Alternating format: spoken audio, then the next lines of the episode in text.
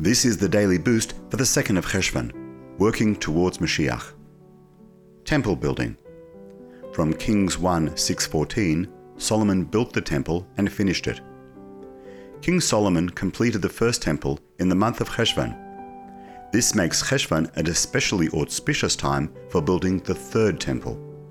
Just as every Jew contributed to the temple's construction in some way, so too all Jews can and must participate in building the third temple.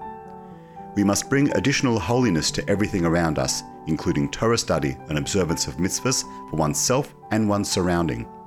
Spreading holiness is the best way to prepare for building the Holy Temple.